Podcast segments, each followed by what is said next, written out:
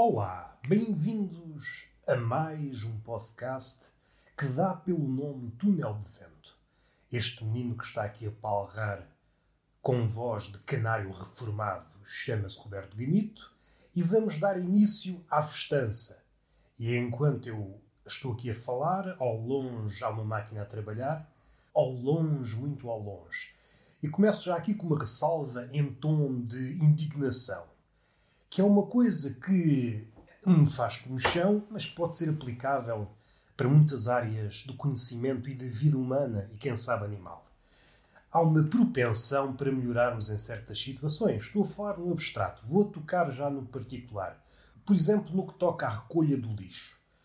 Já não é a primeira vez, nem a segunda, nem a terceira, nem a quarta, e vocês percebem, já foi dito milhentas vezes que os meninos ao recolher lixo, fazem um cagaçal do caraças. Compreendo, vivenciei e consegui chorar de cada uma das vezes que esses artistas incompreendidos executaram essa coreografia do espalhafato. Ora, dá-se aqui uma mudança. Entretanto, uma merda a passar. Ouço um carro a passar, ouço uma cigarra a cantar, que é como quem diz, as cigarras não cantam caralhinho. Não sei quem é que disse esse inseto que cantava. Enfim, falta uma certa, falta um certo rigor, um certo chamar à razão. Falta algum inseto, ou mesmo um animal, ou um fabulista, que chega ao pé da cigarra e diga: Meu bichinho, você não canta um cacete. Faz favor de se calar. É que, além de não cantar, é um barulho irritante até dizer chega. Um dia havemos de falar de cigarra, esse bicho que canta com uma voz de cana rachada. Eu estava a falar nos amigos, nos artistas da recolha do lixo. Entretanto, a coisa, o processo, os caminhões modernizaram-se. E seria de esperar, eu sei, no pico da minha inocência, que o trabalho se agilizasse e fosse no sentido de a coisa silenciar. Ora, o que é que sucede? De facto, os homenzinhos que levam a cabo a recolha do lixo, o vazamento do lixo o empacotamento para o caminhão de lixo e até, por exemplo, a limpeza, os homens de facto estão muito mais silenciosos. Contudo, a maquinaria faz um cagaçal do caraças. Resumindo, o barulho atual é maior do que o antigo. As pessoas, não sei pela via de educação, seja pela via da piada, foram de tal forma bombardeados com piadas de que faziam um cagaçal do caraças e amansaram. Do outro lado, é a maquinaria que compensa esse barulho e ultrapassa. Feitas as contas, perdemos todos. E isto veio a propósito de quê? Hoje ainda não eram sete da manhã e já o caminhão do lixo fazia um cagaçal, mas um senhor cagaçal. E eu aí lembrei-me, ai que bons tempos eram os de antigamente, quando era uma coisa mais manual e ouvia-se assim umas cantigas, umas caralhadas, uns baldes do lixo a arrastar-se, a pasadas. Hoje não são baldes, são reservatórios. O processo é ligeiramente diferente e creio que em todas as zonas, de uma forma ou de outra, a coisa modificou-se. O barulho que antigamente era efetuado pelos homenzinhos, pessoas verticais, é agora feito pelas máquinas é de uma forma aumentada. Assim não dá. Uma pessoa pensa, não, vamos, vamos pela cena do progresso, vamos tentar obliterar as nossas comissões, aquilo que nos apoquenta e o resultado. E o resultado vai saber, não desagrada. Só nos complica a vida. Então não quer saber do progresso. Sim, senhor, modernizaram-se. Resultado, fazem mais que agaçal. É pá, não quer saber do progresso. Quer antes os homenzinhos a carregar os baldes de antigamente, a dar castadas, e sim, pelo menos, é pá, cheira, cheira à humanidade. Assim não, assim é só uma fanfarra de barulhos mecânicos, até digo mais. Antigamente, os homenzinhos a, a dar caralhadas, ou o que for, ouvia-se qualquer coisa, as pasadas, podiam ser interpretadas como música e uma espécie de ópera, porque quando em vez ouvia-se umas palavrinhas, podia ser o rastilho de uma piada, de uma anedota. Agora, quando é a máquina, é pá, dificilmente. Perdemos todos. No progresso da recolha do lixo, perdemos todos. É o que eu sinto e o meu coração não me deixa mentir. Vou tocar aqui no assunto que já pensei duas ou três vezes, mas se calhar penso uma terceira, porque desta cabecinha nunca sai nada de especial. Fala-se muito dos sítios perigosos onde podemos apanhar Covid, os sítios mais nefastos, os sítios mais prováveis. E esquecemos de um que, quanto a mim, é o mais perigoso de todos, que é o passeio nas ruas.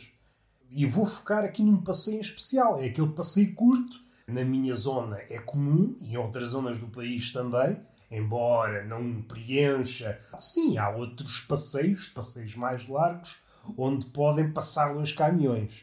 Mas eu estou a falar de uma espécie que é o passeio estreito. Aquele passeio que, se nos cruzarmos com uma pessoa, temos que ir para o meio da estrada. Vocês estão a perceber. Caso continuemos no passeio, temos que realizar uma espécie de coreografia, de uma dança, uma espécie de fornicação.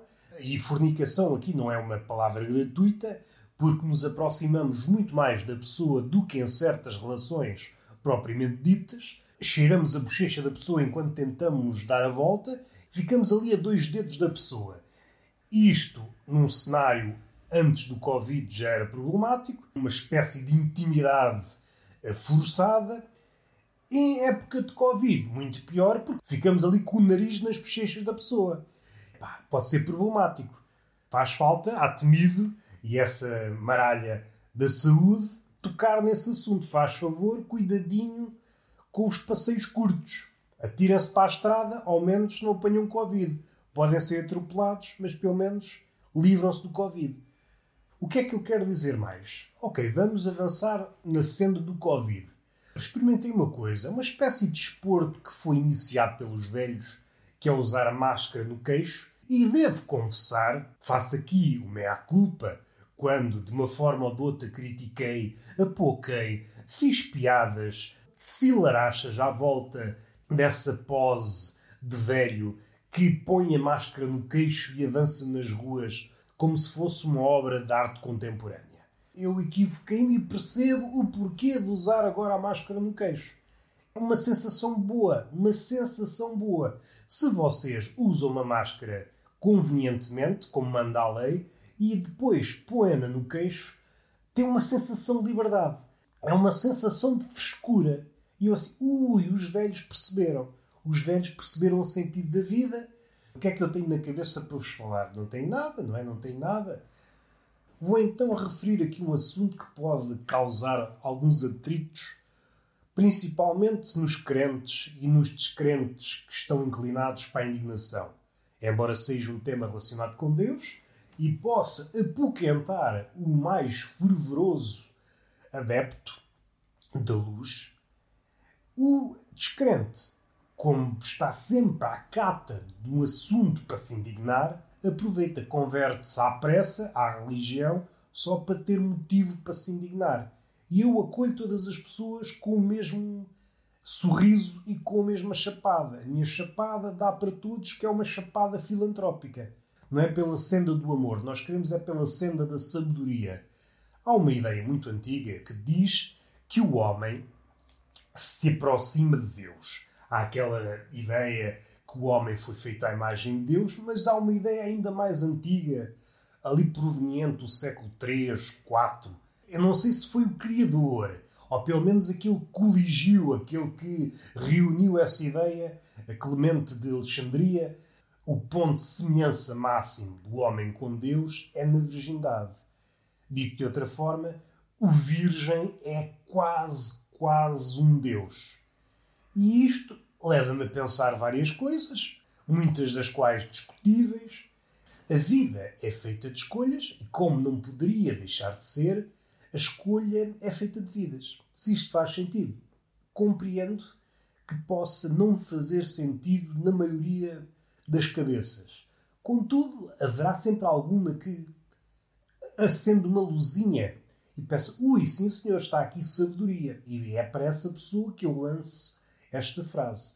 Se realmente o Virgem é igual a Deus, pelo menos em certa parte foi igual a Deus, isso talvez nos ajude a explicar o porquê da raiva do Deus do Antigo Testamento. É alguém que, após vazar o tomatinho divino em Maria, seja através da pomba, através do milagre. Terrenamente, o que podemos dizer é que Deus vazou o tomatinho divino e fez com que Maria desse à luz esse Cristo que mais tarde iria ser crucificado. E isso que é que causou? No Novo Testamento temos um Deus mais aliviado. E aliviado porquê?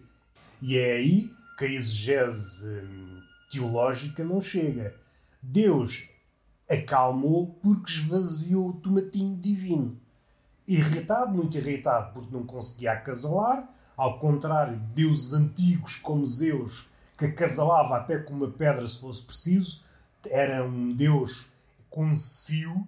O Virgem estava ali cheio de, cheio de cenas, não conseguia acasalar, assim que acasalou, acalmou. É uma cena que eu tenho a dizer, é uma cena, e do outro lado, se o Virgem é Deus, assim que o Virgem ejacula na sua primeira relação a dois, estamos já a pôr de lado a relação com a mão, não é esse tipo de relação que nós queremos. Nós queremos é uma relação a dois. A primeira vez que o Virgem ejacula, o que é que ele está a fazer? Está a expulsar o Deus em estado líquido. Está a livrar-se de Deus. Aquele Deus interior, aquele Deus que está dentro de nós, vai-se na primeira ejaculação acompanhada.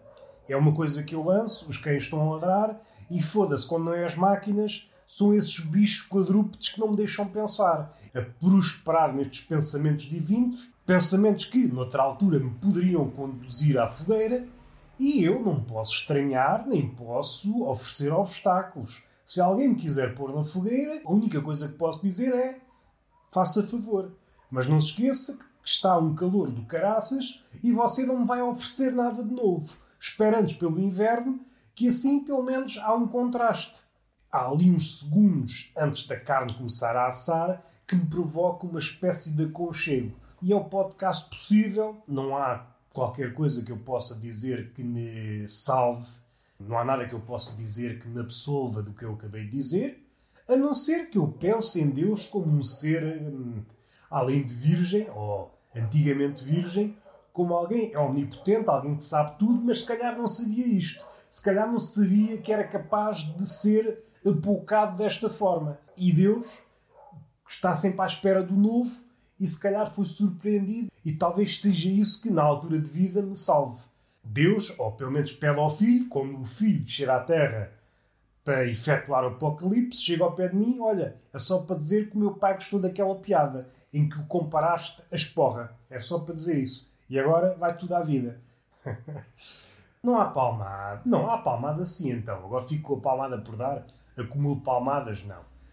Há um beijinho, há uma palmada didática, mas lecionada com carinho. Uma palmada lecionada com carinho. E vamos fechar o podcast. Vamos dizer até à próxima. Não vamos, digo eu, que vocês, quando é para trabalhar, está quieto. Até à próxima.